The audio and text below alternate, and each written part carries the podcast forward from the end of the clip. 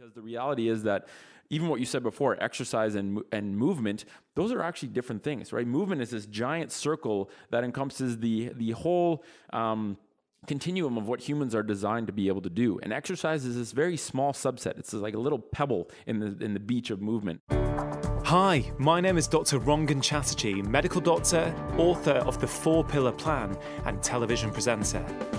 I believe that all of us have the ability to feel better than we currently do, but getting healthy has become far too complicated. With this podcast, I aim to simplify it.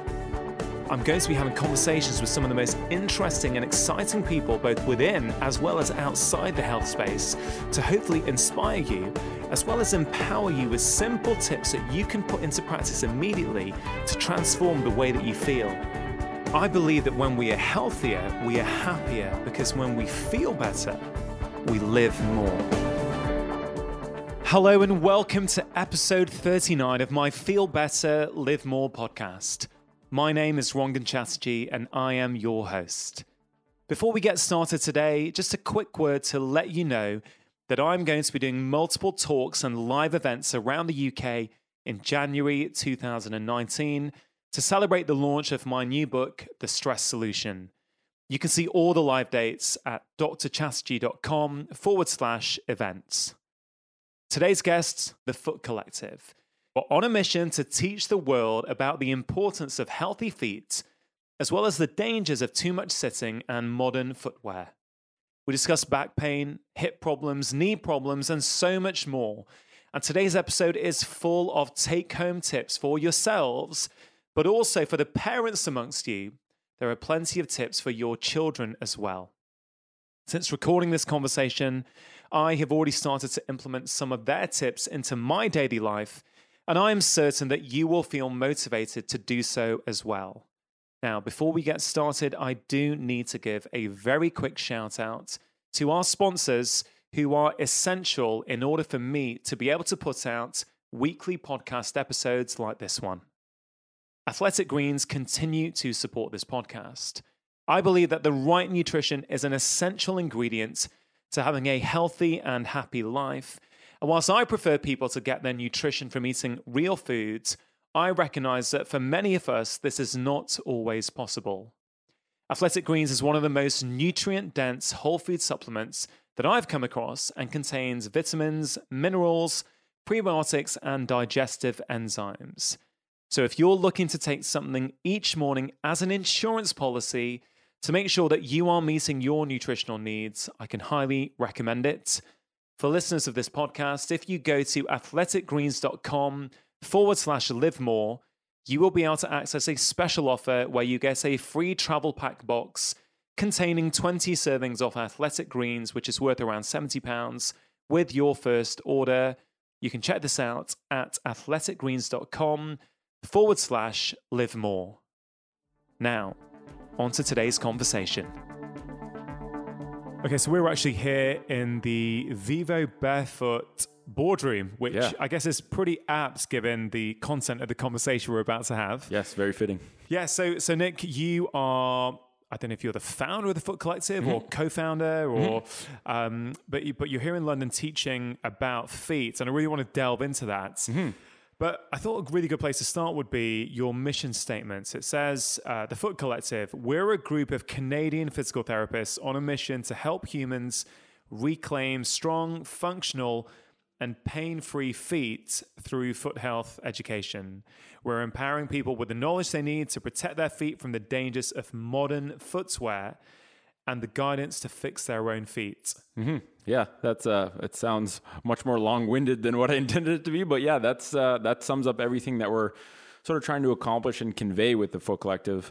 Um, just help people understand why well number one it's it's almost a hard sell to convince people why feet are important right? Because if someone wants if you're trying to teach about a certain topic you should probably convey the fact that it's worth learning about so that's kind of where we start but yeah it's more just educating people to understand how their bodies work so that they can protect themselves from getting into trouble instead of just fixing problems after they happen Yeah, I see a real synergy um, in terms of what you guys are promoting um, for sort of, I guess, physical health and and you know the musculoskeletal system. Yep.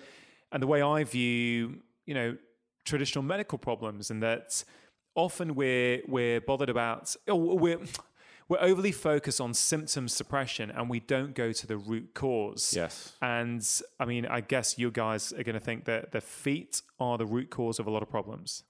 Yeah, and um, not necessarily. We see the feet as a big problem because most people are wearing footwear that gives them problem at a problem at their foundation. Um, but in our uh, the seminar that we give, it's actually the hip is the bigger conversation that we speak about. Um, and in the context that a lot of people that have problems with their feet, the hip is a big driver of that because I think we both know most people sit all too just spend too much time in the static sitting position. And um, when you look at you know the leg bone is connected to the foot bone sort of thing, uh, you realize quite quickly that a lot of people have a hip dysfunction, and some of the ways that those, that hip dysfunction materializes is uh, problems at the feet.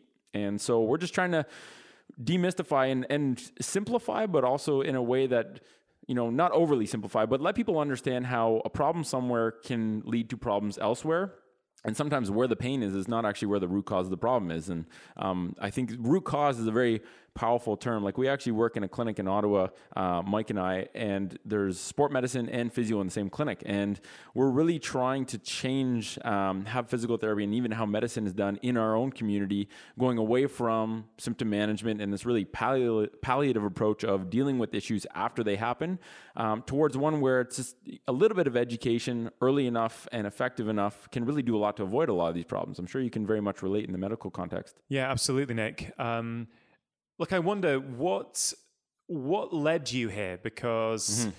you're a trained physical therapist. Yes, and you know how much training did you get on the foot when mm-hmm. you were training? Uh, very little. I don't know if you'd agree. Very little, if not almost none. Actually, the foot was extremely overlooked, and that's that was really part of the major revelation when we started to really look at feet was oh my goodness we're we were not this was not emphasized in school and it was through self-discovery that we realized we have foot problems ourselves and we're not prepared to deal with these and so it was kind of using ourselves as guinea pigs to say, okay, what we were taught in school to provide the foot more support or to provide the foot with more stability or arch support or whatever the case may be. If you look at foot dysfunction as a problem of stiff, weak feet and dysfunctional hips, dealing with those, you know, the symptoms that might result from that, or or the objective movement issues that result from that, by giving a weak and stiff uh, body part more support and more rigidity, seems a little bit silly. And so we started going kind of the opposite um, direction, where it was okay. Let's give let's let's take the base premise that the foot is like any other body part. If it's stiff, it can it can be mobilized. If it's weak, it can be strengthened. And the way to do that is remove support, wean people off of um, supportive orthotics. And, and orthotics are a very big, deeply ingrained uh, treatment method. Especially yeah. like we're from Ottawa, which is the capital of Canada. It's a federal government town. Everyone has benefits, and everyone's given heaps and heaps of money every year to spend on these very expensive and, um, in our opinion, very ineffective kind of treatment method of orthotics of giving artificial support to an already weak area. Yeah, I think there's so much I want to I want to sort of pick up on there. Um, I imagine there's many people listening to this podcast right now mm-hmm. who have got orthotics in their shoes. Mm-hmm. So are probably going to be very interested to hear why you have such an opinion. If I can just share my own experience for a second. Yeah. Um, some listeners of the podcast may have heard this already. I spoke to Gary Wards, you know, many episodes ago and, and sort of detailed my whole journey into why I feel the foot is a forgotten body part um, and one we don't give enough care and attention to. And, you know, I had a long history of lower right back pain. And, you know, I was a, at the time a fit guy trying to do things, trying to play squash, and I had to give up all kinds of things that I loved doing, uh, including I had to take time off work. I couldn't bend down to see patients when my son was born. I couldn't lift him up, and I felt, you know, pretty worthless mm. as a and powerless if you don't know what to do yeah, about it. and I was doing all the conventional stuff. I was trying to do the right exercises. Mm-hmm. I was, um, I'd go to see physios, and you know, the physios I saw were great, right? But I realized after a while that actually they're they're looking at my back problem as if it's a back problem. Mm-hmm. And that may sound rather bizarre to some people, but it, it was kind of, it reminded me a bit of what we do in medicine. You know, yes, I'm showing a symptom in my back. It doesn't mean that's where the imbalance is. Doesn't mean that maybe my back is taking the strain mm-hmm. for other issues in my biomechanics. And, and I, I, met Gary. Gary sort of assessed me and he said, Look, your right foot is stuck in pronation. it is it is um, it's not functioning properly. Mm-hmm. And he gave me a few exercises, literally five minutes a day or something, mm-hmm. and instantaneously my back improved. And um, Interesting. it was just incredible how. But but I had tried everything, including orthotics. Mm-hmm. So for years, I was wearing a orthotic that was custom made for my shoe. Yep. And sorry, for my foot, I was wearing that when I, you know, in my running shoes and my walking shoes. I just move it around. I thought, okay, this is cool. This is helping me. I didn't realize till I met Gary and, and went through his exercises. You know, I, I mean, I've, we've got shoes on at the moment. We both got barefoot shoes on. Um, if I if I unlaced my shoe and showed you that five years ago I had a fully flat foot on or what is regarded as a flat foot with my with my right foot. And I used to wear orthotics for that. And since I've been doing the foot exercises and I never wear orthotics, I've got an arch back. Yeah. And you must see that all the time, right? We do, and and the whole stigma of um, having flat feet being genetic or bunions being genetic. So many foot dysfunctions have this air of oh, it's hereditary, Yeah. or and and it's and uh, part of that is okay. These aren't hereditary, but why do you think that? I always try and look. Okay, why does this person think they're hereditary? Was it something you were told to you? Was it not? Because a lot of people, it's an observation. It's like, oh, my mom has bunions my grandmother has bunions i have bunions this must be something that runs in in our genes. And you know i think the distinction between saying something is familial and something is genetic needs to be made right? Because the the underlying thing is okay well did your mom wear the same kind of shoes that you're wearing right? Or did your mom um, you know if everyone's got arthritis osteoarthritis did everyone spend a lot of time sitting in their lives? So maybe it's the it's what you're doing with your body and the fact that all everyone in the same family might do similar things more so than this is my genetics. And i think when you I, I really think that's part of the deeply rooted problem is because if people don't see it as something that can change then they don't see it as something that needs to be addressed right? And if you take an isolation approach to the body to something that needs to be integrated, right? If you look at the foot as this standalone body part, not connected to the rest of the body, something that is static and can never change, then sure, biomechanically lifting a flattened foot when you know there should be an arch there makes sense. But when you look at the foot as this dynamic, um, ever-changing body part that if it's stiff, it can be loosened. If it's weak, it can be strengthened. And as something that's connected to the rest of the body, like when you when you look at it and say, okay, the hip actually affects my foot. Hmm, maybe that's something that I should look at. Do I could I potentially have a hip issue that's causing my foot um, to react a certain way and and have this kind of flat foot appearance? Um, so I think that's a big and even like something I get people do all the time that come in and say, I've got flat feet, I've had flat feet forever, it's genetic. I tell them to stand up barefoot, bend their knees very slightly with their feet straight, and push their knees out to the side. And all you're really acting, you're giving them an external, external cue of push the knees out to generate torque at their hip. And when they look down at their foot and they see their arch lift off, it's like this big revelation like, oh my goodness, my foot can form an arch. It's like, yes, your hip affects your foot. And so maybe we need to look at your hip because if you sit eight hours a day, and sitting is one of these things that is always so shocking to see how much people underestimate. Um, Everyone underestimates how much time they spend sitting per day because they don't really think of, oh, when I eat a meal, I'm sitting. When I'm in my car, I'm sitting. When I'm in a meeting, I'm sitting. And it's so easy for people to accumulate 8, 10, 10 plus hours a day of sitting. Um, and if they're not shown the effects of that sitting, because the hip is rarely the, the area that that people actually get symptoms at, right? Like some people will have hip pain, but um, you know the way we view the body and a lot of lower body problems, it's like most people with a low back issue, with knee problems, or with a foot problem, the hip is a big player. And until that's acknowledged, um, and and because it doesn't have symptoms, oftentimes it's overlooked, right? It's like your back, um, where the symptoms are. That's where the problem is. That's really the mentality. And when you dig a little bit deeper and you realize, well, where the symptoms are might just simply be a byproduct of a problem somewhere else that might not be symptomatic. It's hard. For, it, it's hard to make that tangible connection for a lot of people. Yeah. Um, but that's a really important thing to to be able to do. Yeah, I, I think you raised some great points there. I mean, you're right. If you if you have been brought up or society has taught you that this is just a thing that you've got Yeah. and you can't do anything about it, Then you wouldn't look into it. yeah, you just don't have the awareness to even think about it. Mm-hmm. Um, and yeah, there are an- analogies with, let's say, you know, something like type two diabetes, Mm-hmm. right? So, oh, my mother had type two diabetes, so that's why I've got it. Mm-hmm. Exactly.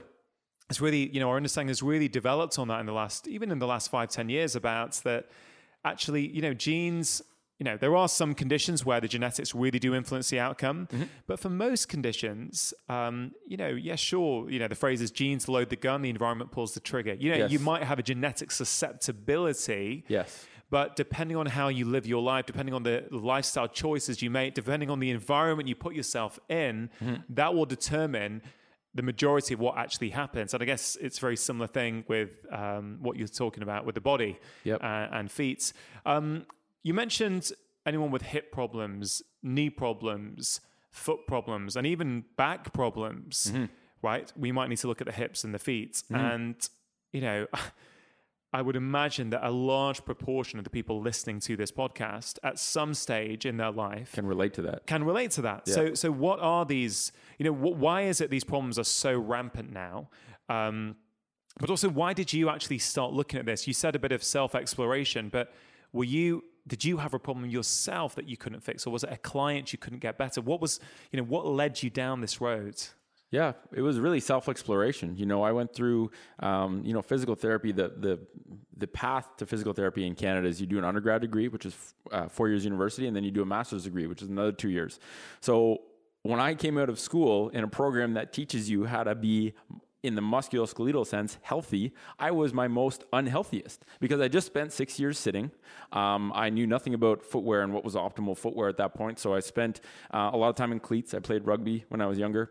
Um, and and so I spent a lot of time in poor footwear and I spent a lot of time sitting. And so I literally had a body that simply reflected what I had done with it. And I had squished my feet. I had um, worn footwear with a heel on it.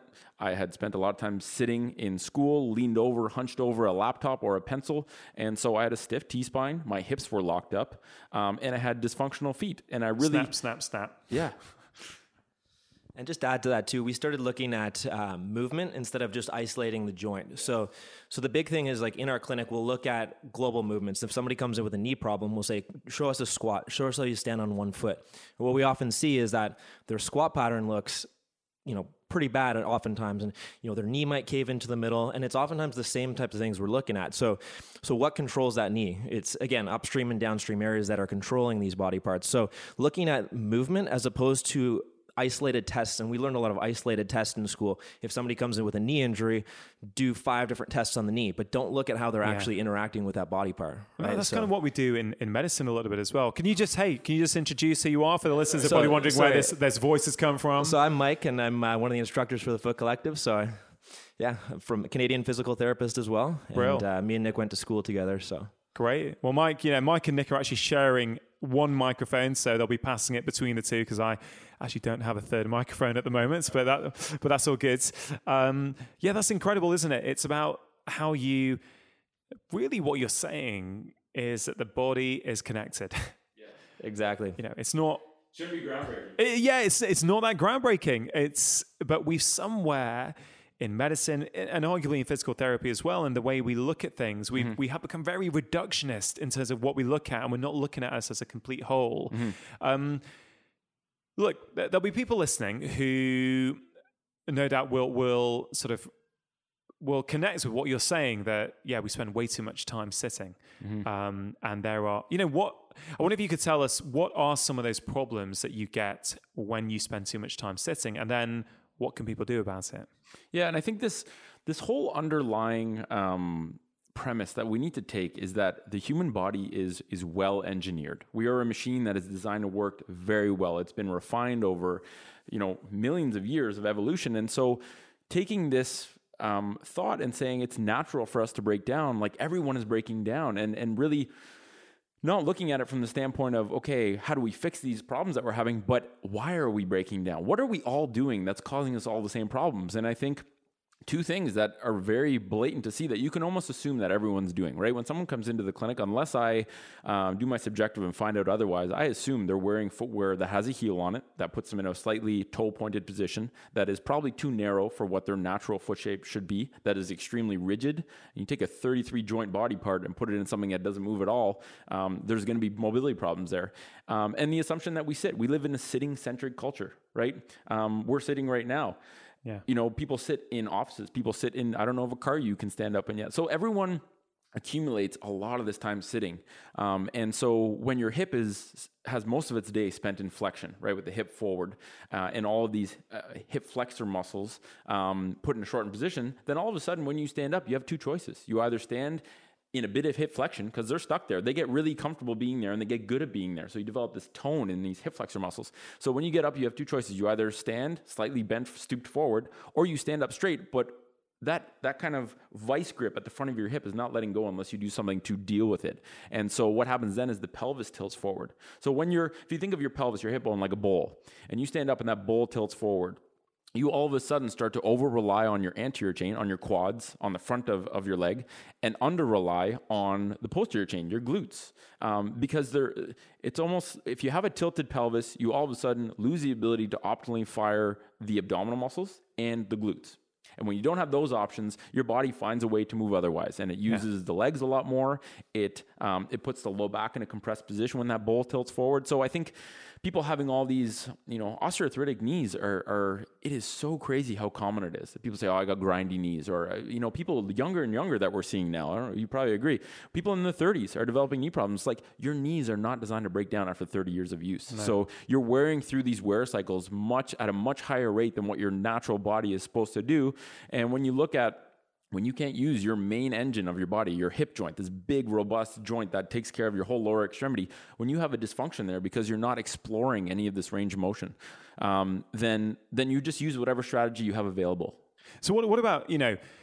A lot of people are now trying to take care of themselves with a bit more movement and exercise in their lives, but if just to further on what you're saying, if we are spending eight hours a day you know, give or take a few hours, depending on who we are, sitting down. And that then alters our biomechanics so that when we stand up, mm-hmm.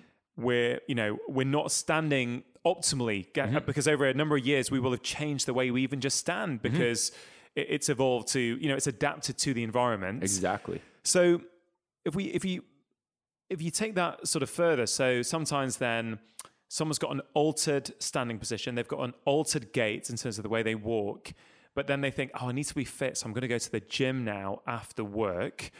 And they go on the treadmill, let's say, or the step machine for like 30 minutes to get their workout in. Mm-hmm.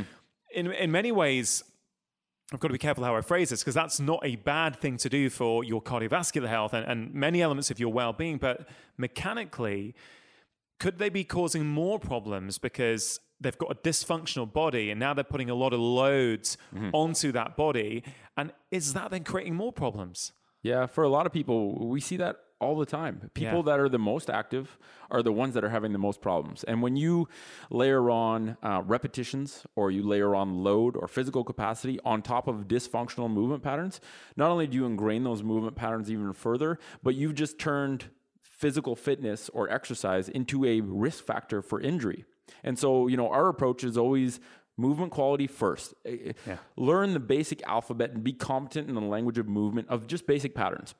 Can you show me that you can do uh, a squat, which is this fundamental basic human rest pattern? Should be the default human rest pattern until we invented this technology we call the chair, which now we've taken to the extreme level and just and just don't want to let go of the chair. So can you demonstrate to me that you can do a squat? Can you demonstrate to me that you can do a lunge, that you can stand on one leg?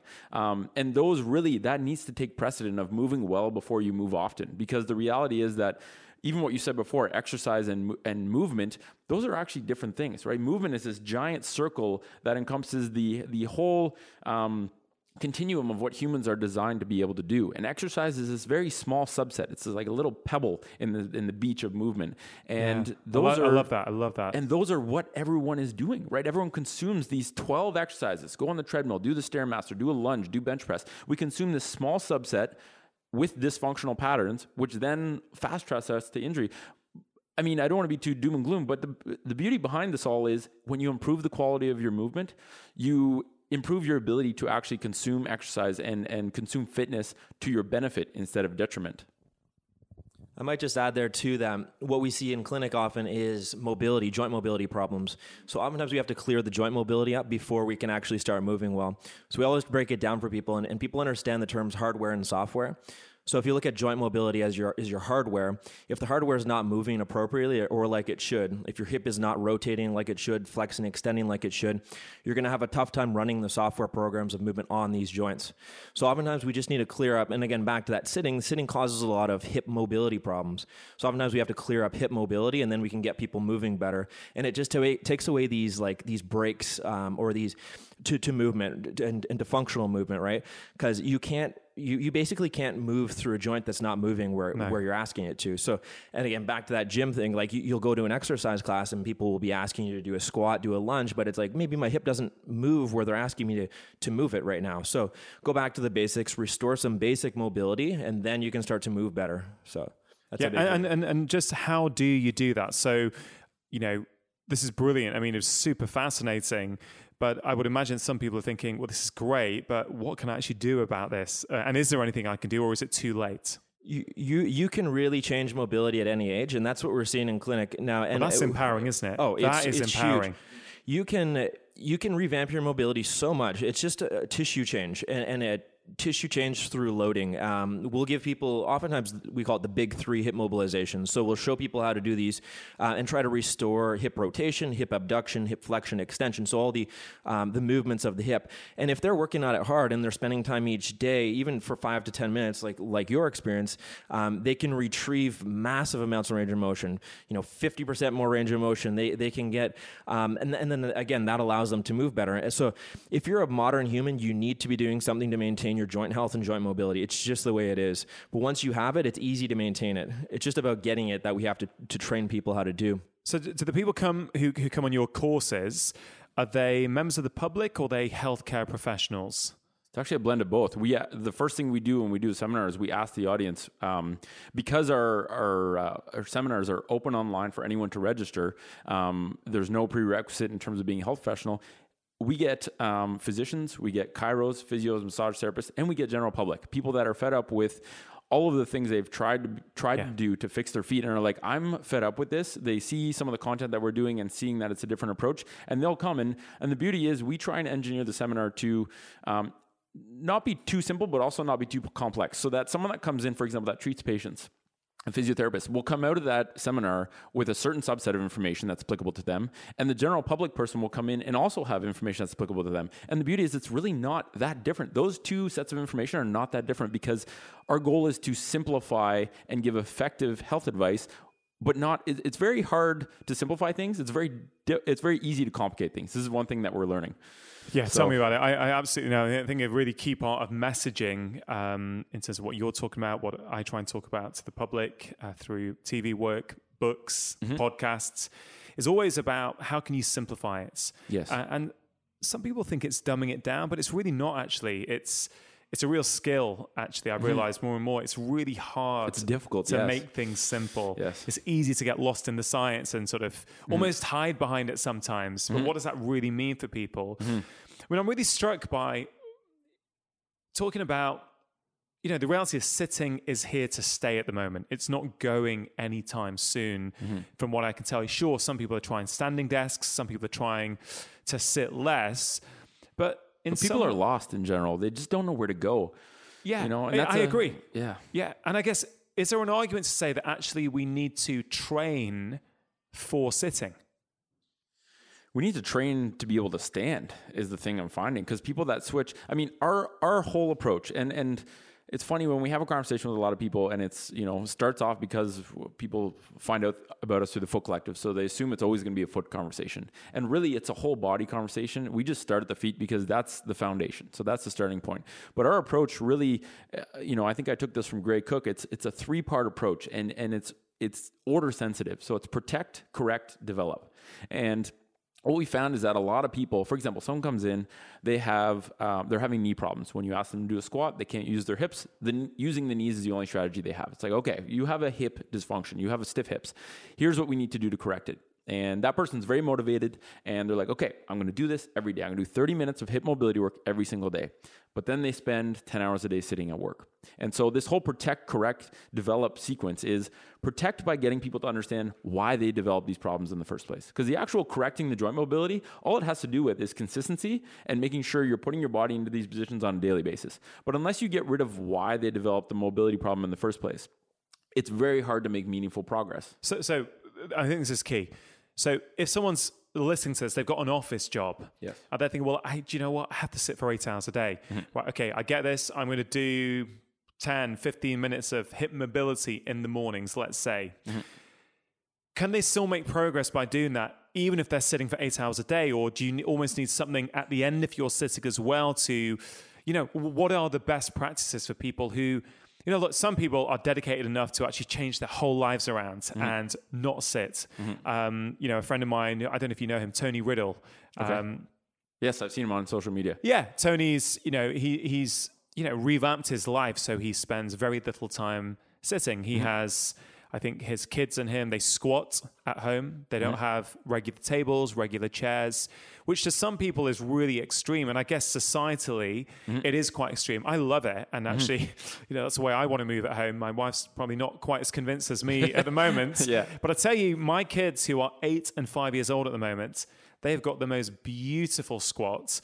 Um, they can drop down into anything. When we play cards together, you know, daddy me tries to squat, but you know, I am I'm re- I'm relearning how to squat. I would have known at five or 6 but I've lost it with all the sitting.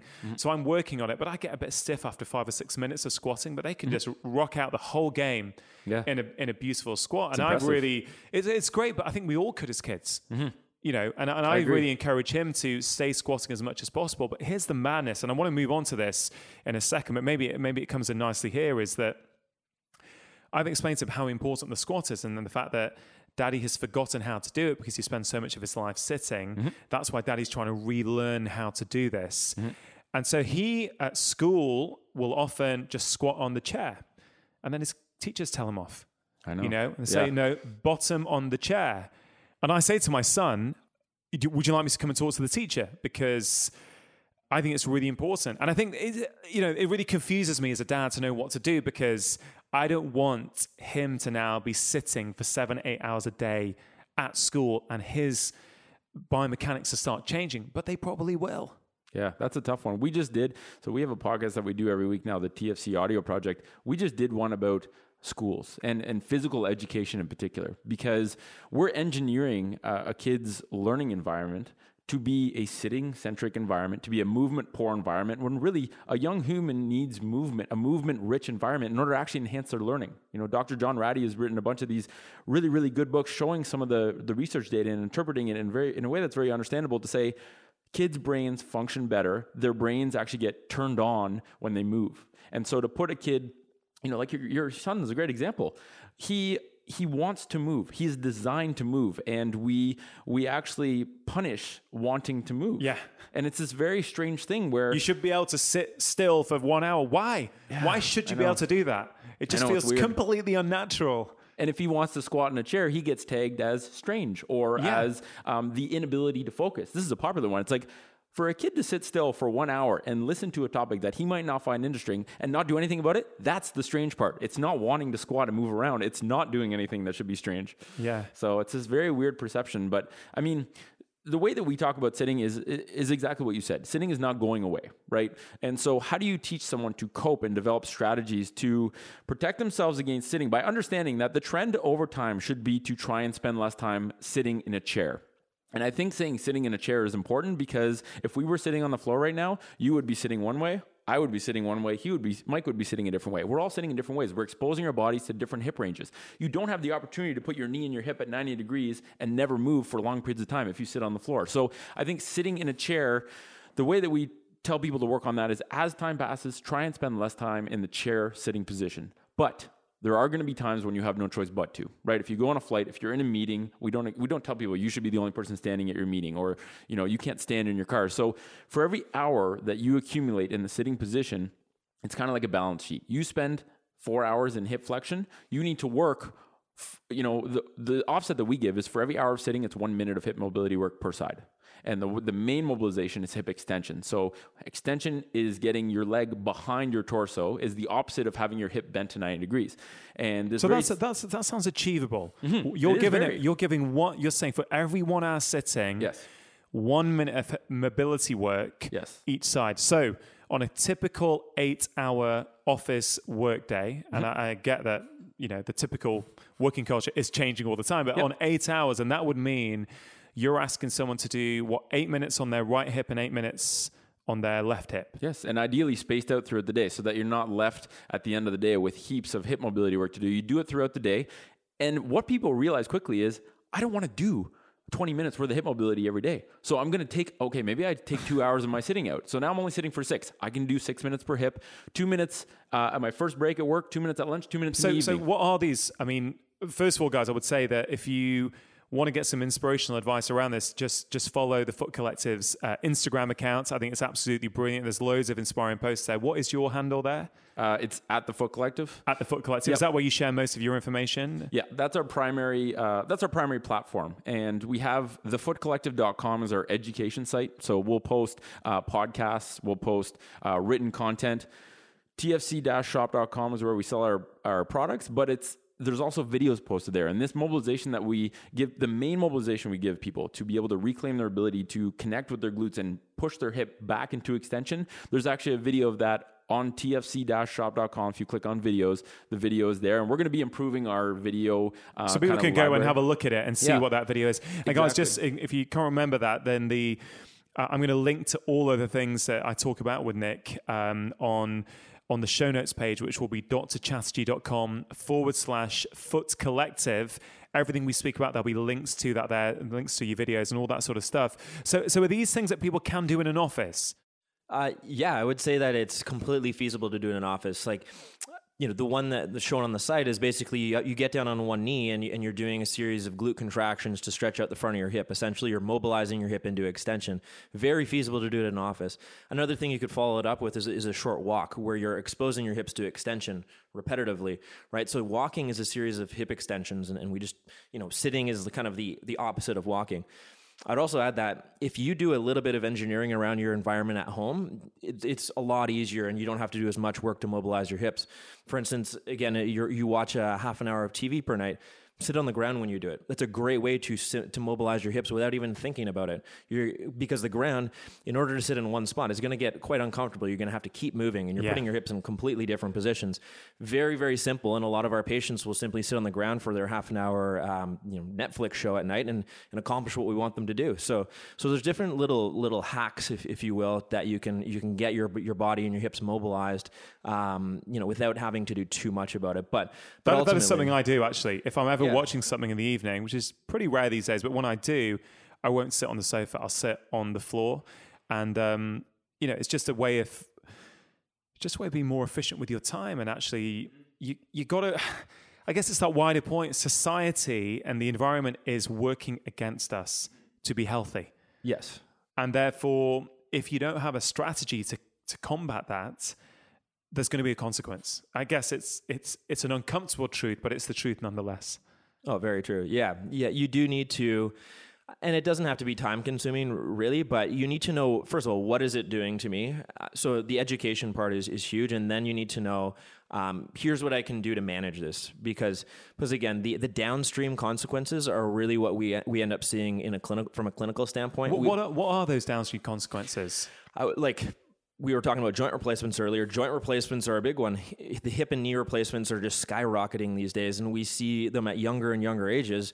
Um, and and once we see, you know, you do a little ba- bit of backtrack work, and these are the, the type of people who have completely lost their hip mobility at a young age, and and then it, it causes them to compensate and move differently. Um, they wear out their knee joints and hip joints and things like this. And it's like, well, we if you, we need to really start looking at why is this happening instead of just like, okay, let's replace their their joints with the newest technology technology. That's great that we can accomplish that, but but really why are, why is that happening right? And, and, it, and it really is this in, in conjunction with things like back pain um, you know the, we'll see teenagers come into our clinic uh, more and more these days neck pain back pain same thing. They're sitting all day they're playing video games all night and it's it's causing these same consequences to come out at younger and younger ages so. Uh, is there a certain age where you are and maybe it's not come through to the clinic yet but i'm wondering i guess this is a slightly um, personal question, given that I'm a father of two young kids. I'm just wondering, at what age in conventional schooling does this start to shift their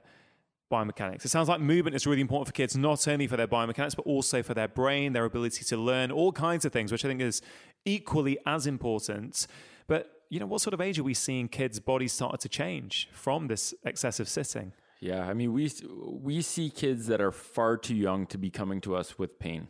Yeah. Um, it, it really is this. And, and the worst part is that only it's the most active kids that have the most problems. Like we talked about before, if you have dysfunctional hardware and bad software because your joints are stiff, then you're going to express that software. And if you do it through five times a week on a basketball court, you're going to have problems significantly quicker. Um, than someone who perhaps only walks or, or sits as mo- has most of a sedentary lifestyle. So the beauty about kids is that they're so plastic. The minute they start to work on things and the minute they understand, oh, my knees hurt because my hips are really tight. And this is all I have to do to make my hips loose. And you're telling me all I have to do is play video games on the floor instead of on a couch. Oh, this is pretty easy. Um, and so it, you have to give them strategies that play into what they want to do instead of saying you need to spend 30 minutes extra every day doing things that you really don't want to do. And this is where this whole you know, we use balance beams a lot, for example, in the clinic. And the balance beam is literally just a tube of metal that you get someone to stand on and you see how well they balance. And the beauty about that is there is no cueing required. There's minimal kind of hip mobility things that they need to work on, but it's a very true and honest screen. If a kid can't walk back and forth on this tube of metal, they have a hip stability issue. And it's not to say that just by walking will correct all this, but it's a big part and it's fun and it's playful. Yeah. And I think we need to bring back this enjoyment for playful movement and even adults. Adults never play. Is that something that adults who are listening to this can, can actually purchase and use for themselves to, yep. to, to train? Well, we tell people like a starting point, a really easy starting point for our patients is go buy a two by four of lumber that's six feet long, and every single day. Two, sorry, in English. Uh, sorry, oh, in, in, British English, what, what is of, that? Uh, a, a, two inch by four inch piece of structural, like framing timber. Framing um, timber. Yeah, got it. That's basically um, what would that be? Ten centimeters wide by uh, two meters long. Okay. And all you do is walk heel to toe, so in a straight line. The piece of wood, because it's raised off the ground, will force you to walk in a straight line without looking at your feet. Walk back and forth on that five minutes a day. The amount of people that cannot walk in a straight line without falling almost instantly is staggering. And it really makes it obvious how big of a hip dysfunction they might have because they can't stabilize. Their balance is way, way off. Um, and, you know, the balance beam, which is a round beam, one of the reasons we really like that is it's more challenging. So it require it really sh- it gives you a really good glimpse into how quickly you can improve your hip stability. Because what is balance? Balance is your brain uh, is your foot sending a signal to your brain, your brain telling your hip what to do to stop you from falling on your face, um, and how quickly that signal happens from your foot to brain to hip determines how quickly you can correct your position and avoid falling over. So if that's a really delayed signal pathway, if your feet are dysfunctional and they, you know, our feet are sensors, right? They're designed to sense the environment around us. Like you mentioned earlier, it's the it's your main point of contact to the to the the ground under you for most of what you do. And so if they can't work as a sensor because you've been covering up them up with a big air bubble or a layer of cushioning, um, they lose the ability to send that information to your brain to process. And I think that's that's one of the we just saw there was a really big problem with feet because everyone just like everyone sits and doesn't think much of it because it's so normal um, people all seem to be wearing footwear that compresses their foot and which if your toes are all squished together you're going to have a much harder time stabilizing right? It's harder to balance on something that's narrow than wide. And um, just on a basic level that makes sense doesn't level. it yeah for a lot of people. And and that's the beauty about the stuff that we teach. It's really it's very intuitive when you word it in that way. And you know everyone spends more time sitting than they probably should in a chair.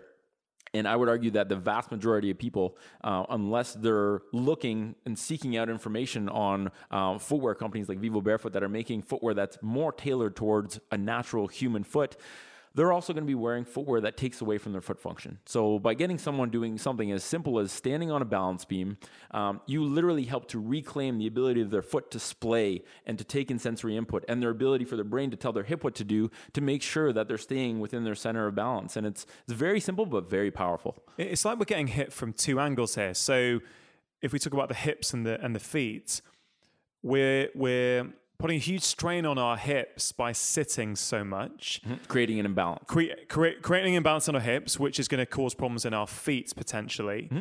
But we're also doing it the other way around. We're putting ourselves in shoes that are narrow, shoes that have got a heel on them, mm-hmm. particularly women, I guess, mm-hmm. uh, but guys as well. Guys as well. Dress shoes, men's dress shoes are. Yeah, I can't wear them anymore. Yeah, I just won't wear them anymore. Uh, I'm just, I just hate the way I feel. Yep. I wore them for years. But I would argue the formal shoe that you're wearing right now is a leather that looks like a men's dress shoe, but it has no heel. It has a significantly wider toe box, and if I took that and twisted it and rotated it, it would probably move fairly freely. Yeah, I mean, so, I love them. Since I since I, I probably about five years ago, I started transitioning to barefoot shoes, mm-hmm. um, and once you get it, you just can't go back. I know you that's know? a tough thing. It's hard on the wallet for it, some people. Yeah, yeah, it is. yeah. And um, loads of my friends now and patients are also feeling the same. Once you get it, once you feel your feet moving when you walk, you feel that feedback from the ground. Mm-hmm. You want it more. You it changes your gait actually. It does. You know, if you're hammering hard you know, if you've got a cushioned shoe, you can walk down a pavement and you can have appalling gait and hammer that heel into the ground because you're cushioned. Mm-hmm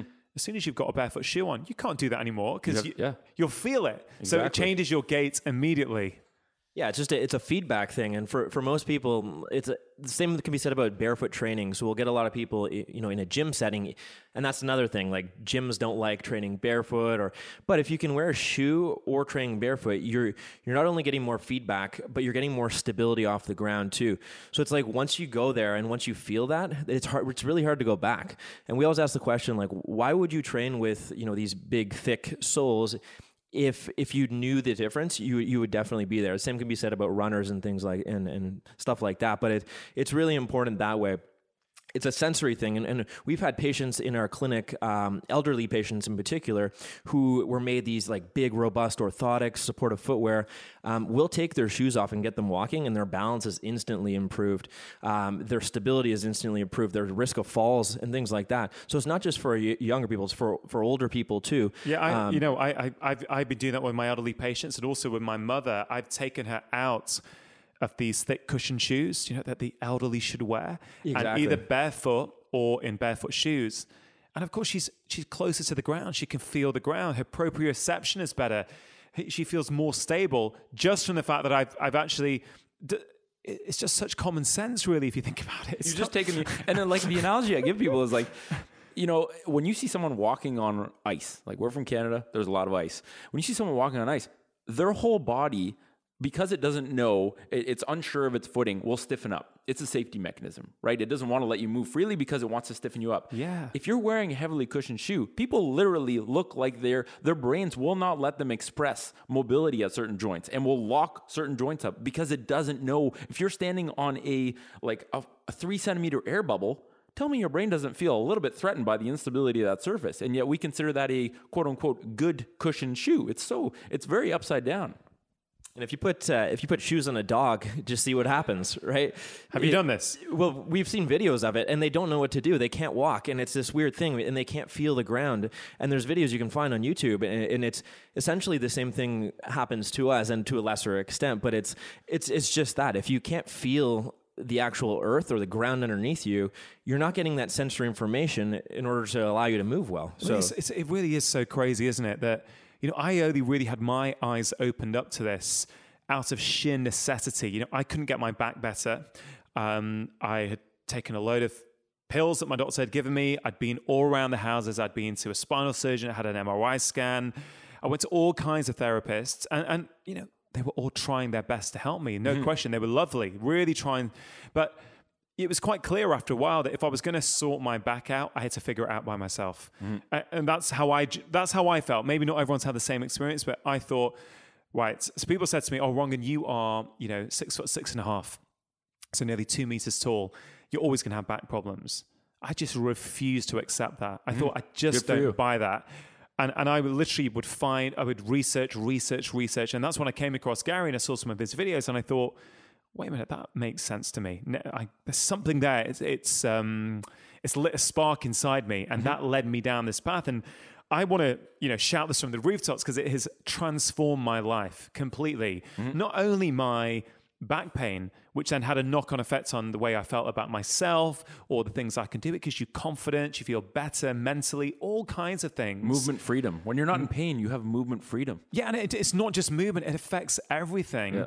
Um, and, and you're right. The more you go down this road, the more you think it's just intuitive. Mm-hmm. Um, so I guess one thing I'd like to ask you is if we if we go down the assumption that we're engineered pretty well. So most of us come out the womb with pretty good biomechanics. Mm-hmm. And you watch kids move and you watch kids squat, and, and most of them have got it. So at some point in their in you know, if you live in regular society, their biomechanics starts to change because they're put in chairs, they're put in schools. Mm-hmm. So one thing we can do with them, of course, is not put them in narrow footwear as well. Mm-hmm. So that would be one thing. So that's certainly something I've adopted with my own children. I don't buy heeled shoes and I don't buy cushion shoes. They only wear, they're either barefoot or they wear barefoot shoes. Um, because I can't help but actually try and apply that to them now that I've felt the benefits. I don't want them getting into my shoes in their 20s mm-hmm. and then having to, you know, reverse all the damage that has been caused. Trying to unshoe their feet. You just don't shoe them in the first place. Exactly. Yeah. Um, but apart from the footwear, and you're right, there is a cost implication to that. And for some people, it may not be that they can do that. Uh, and I totally understand that. What else can, I guess let's start with kids, let's go to adults. So, what can kids, what can parents who are listening to this do with their children, for their children, do you think, to help um, reduce some of the ill effects of society's norms on their, on their children's biomechanics? I like we did like I said we did a podcast on the potential of physical education in school. So physical education right now is a class where you might be put in a group setting and given a bunch of dodgeballs and throw them at each other. Why not use some of that time to teach kids what like kids can understand their way out of injuries. It's this beautiful thing where if you explain something in a way that um, you know if you, want I think Einstein had a quote that said, if you understand something, you should be able to explain it to a six year old. And when we you know, people have the capacity to understand their way out of injuries by just understanding the base elements needed for a healthy body. So if instead of, you know, people always ask, what's the best shoe?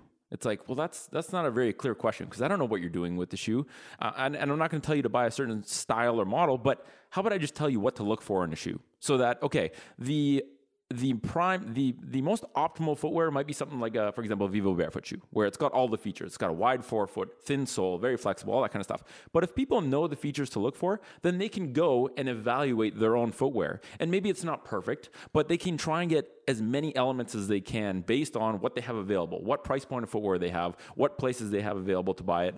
Um, and even just teaching the basic sitting offset like for every hour you spend sitting, your hips are going to get a bit stiff. And maybe you have to get buy-in from a kid saying, okay, if your hips are stiff, you're not going to be able to jump as high in basketball. You're not going to be able to skate as yeah, fast in hockey. Exactly. You need to get buy-in because they don't want to. They don't want to hear you're going to get hurt. They're like hurt.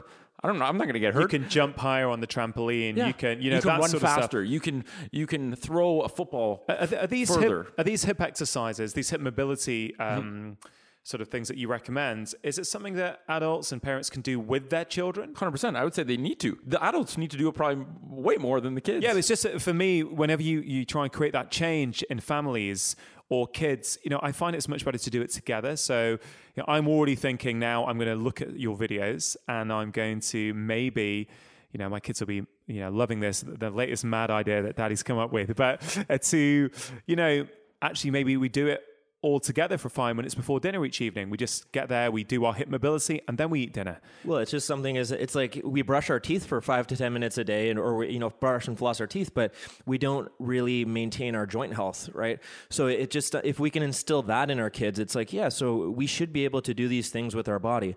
And the other thing too is getting our kids involved with um, these like martial arts, um, gymnastics, some of these more movement oriented, um, as opposed to like classical sports. I mean, classical sports are, are great, basketball, soccer, and all that. But it's some of these things. It's all it's all barefoot. It's all learning how to move your body, um, and it puts the body in different positions, develops flexibility and all that. So that's another great path you can go down. But like you say, just something as simple as learn some of the basics, get your kids doing it with you because it's good for both of you. Um, and really, it's about just doing these little things to maintain your joint health over time. So you're, and again, kids would understand that. So, so your body moves well over time. We need to do these things just like we need to brush our teeth so our teeth don't fall out. Right? It's the same type of thing. Is is there is there hope for people? Are there things that they can do in that you know busy people can do when they perceive they don't have much time you know what are the things that they can do to actually i mean you've touched on some of this already but just to really drill down i always like to lead people towards the end of the conversations with some some inspiration some some real practical things that they can do to improve the way they feel but also improve their joint health right now. Yeah one of the most beautiful things because if you're preaching something a solution to a problem okay if the problem is your feet are stiff and your hips are stiff, how can you make a very simple solution that's hard to screw up? Because if I give you this complex 10 stage mobilization and you don't do it correct, you're wa- not only wasting time, you might be facilitating, a, you know, a bad problem or a bad pattern. So the first thing people can do is when you're in the house, take shoes off go barefoot in the house. The the amount of people when we asked in our in our um, physio treatments that wear footwear in their home, whether it's because they were advised to do that. I literally had a lady once that was advised. This lady was in her mid seventies, was advised to never ever take shoes off, even in the house, even in the shower. If you want to know the most dangerous thing to tell a 75 year old woman, is put shoes on in the shower. So I think, and the person that told her that was her doctor, and her doctor is not trying to hurt this lady. No. Her doctor is simply giving her advice, trying to help what, with what she feels is good advice. And so I really think it's just this um, people are misinformed and, and, aren't being given simple solutions to big problems. So, spend time barefoot is the biggest thing. The more time you can spend barefoot, the more time you're actually resetting a natural foot, the more time you're taking information in for, from your foot that can be given to your brain to uh, direct optimal movement. Um, look for basic patterns. So, people always say, well, how much hip mobility do I have to do? Well, number one, the sitting offset is a, is a good start, right? For every hour of sitting, do one minute of hip extension work. Um, and then and, and those are the things they can see on your websites. Yes. Yeah. And yeah, in the um, yes, I, am just trying to think of whether or not the dosage was on there. But yeah, yeah, those are all things available. Well, we'll figure it out and I'll check it. And if it's if there's yeah. a link there, I'll, I'll, pop it in the show notes. And we're uh, going to update some of this stuff because I think you bring up a good point of just giving like what are one, two, three tangible things that don't take a whole lot of extra time. And and really, what we're finding the more we have these conversations with people, it's not so much about adding a bunch of extra things, a bunch of good things.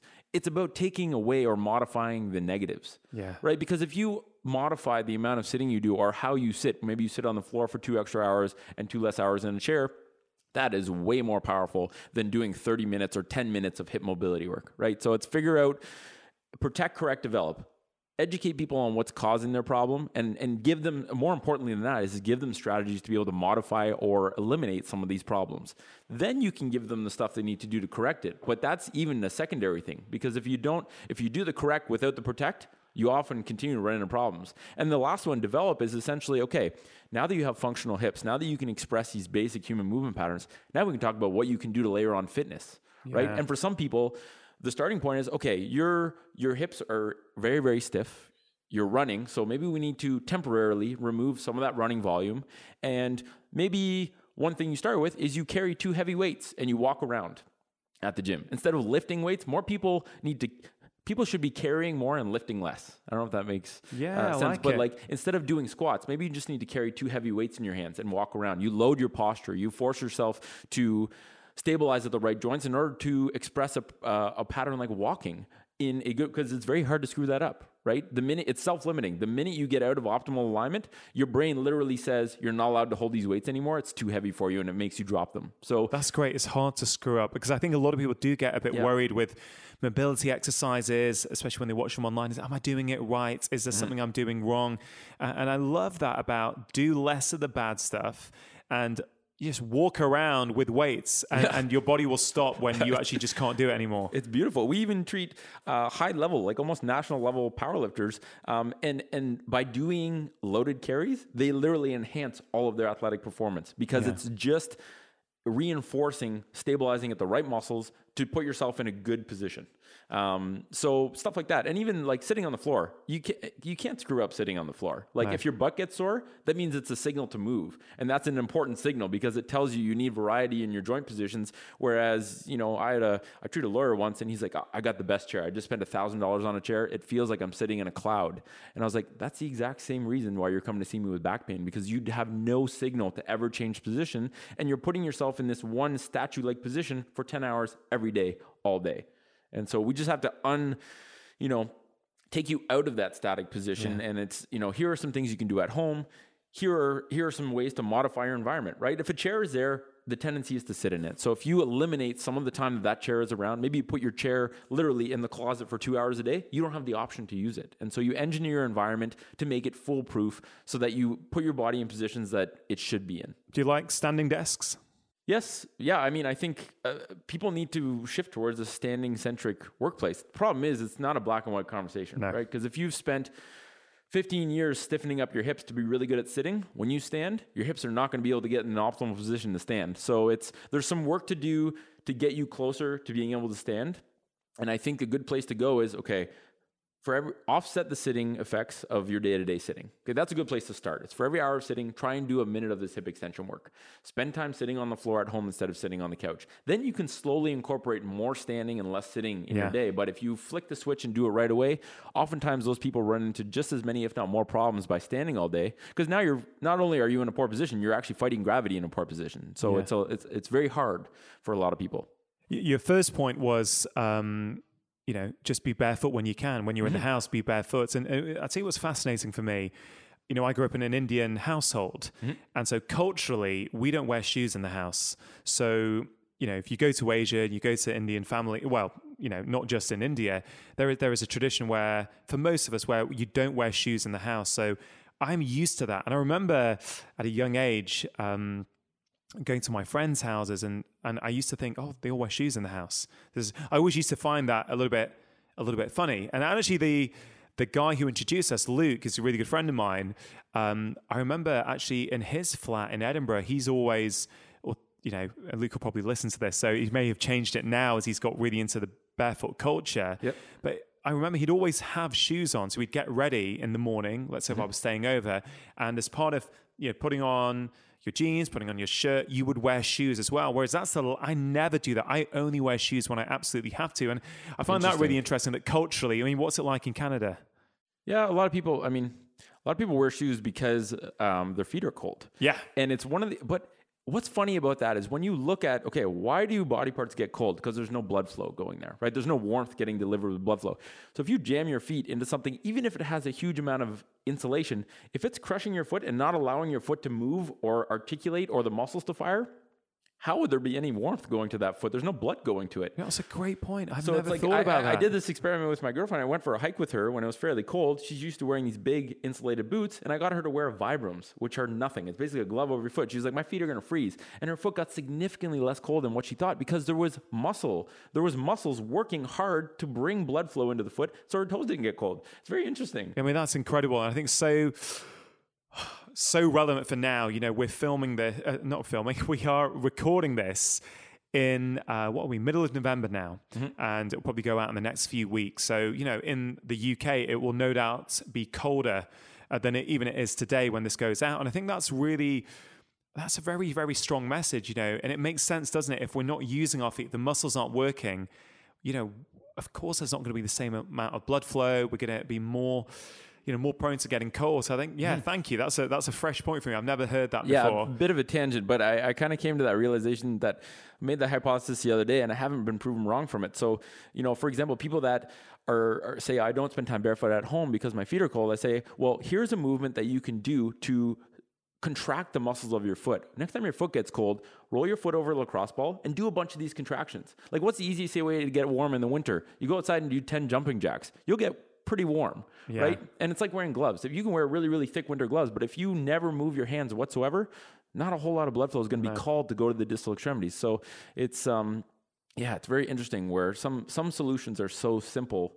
Um, you know, we have an insanely complex piece of machinery in the foot. There's four layers of muscles, there's 26 bones, 33 joints. We only have a joint in our body if there's movement designed to go there. Yeah. Um, and so if you have 33 jam packed in this tiny little thing we call feet, and you wear a shoe that allows zero degrees of motion at any of those joints, your foot is going to get stiff. And if your foot gets stiff, there's no need for the muscles to do anything because the joints don't move. And that's, I think, this epidemic of plantar fasciitis. Everyone knows or has heard that word because everyone has stiff, weak feet. And the solution we're giving to reduce symptoms is provide more support to an area that's stiff and weak, which would be like you come to see me with neck pain and me putting you in a neck brace for the rest of your life. They abide by the same physiological principles, right? The foot and the neck they're both these dynamic body parts that just react based on what you expose them to. So give them less support, use the muscles more, mobilize those tight joints. And really, it's the simplicity of restoring feet is so beautiful because it's very simple things. Just going barefoot alone will automatically strengthen your feet. Hey, I think that's a really inspiring place to end our conversation. I mean, there's just so much more I want to talk to you guys about. So maybe next time you're over mm-hmm. in the UK, we can continue this conversation. For sure, um, love to guys, I really appreciate your time today. I think you're doing fantastic work. You know, what you're trying to promote to the general public, but also healthcare professionals, I think is going to help a ton of people. I just want to thank you for that and, and sort of acknowledge you for that. Oh, thanks for having us. Hey, no worries. Yeah, thanks a lot. No worries. And uh, we'll see you next time, I hope. Sounds good, Rangan. That concludes today's episode of the Feel Better, Live More podcast. I hope it has left you feeling inspired to examine your own movement habits and potentially introduce some of the hacks and exercises that we discussed on today's show. Links to everything that we discussed today, including the hip mobility exercise videos, can be found by going to the show notes page for this episode at drchatterjee.com forward slash foot collective. Please do let us know what you thought of today's episode by tagging us on social media in fact, why not take a screenshot right now and post it on your social media channels? If you do enjoy my weekly podcasts, one of the best ways to support it is to leave a review on Apple Podcasts or whichever platform you listen to podcasts on. These reviews help to raise visibility of the podcast, which in turn helps me to attract better guests for you. And of course, the best way to support it is the good old fashioned way of simply telling your friends and family about this podcast. Research shows that up to 80% of what a GP sees in any given day is in some way related to stress. This was one of the key factors behind me writing my book, The Stress Solution.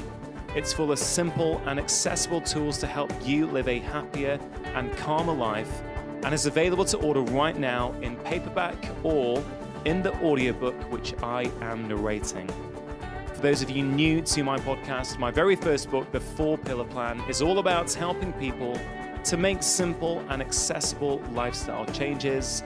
If you don't have a copy yet, please do consider picking one up. And for those of you listening in the US and Canada, the Four Pillar Plan is available to buy there with a different title, which is How to Make Disease Disappear. That's it for today. I hope you have a fabulous week. Make sure you have pressed subscribe, and I will be back next week with my latest conversation. Remember, you are the architects of your own health. Making lifestyle changes always worth it because when you feel better, you live more. I'll see you next time.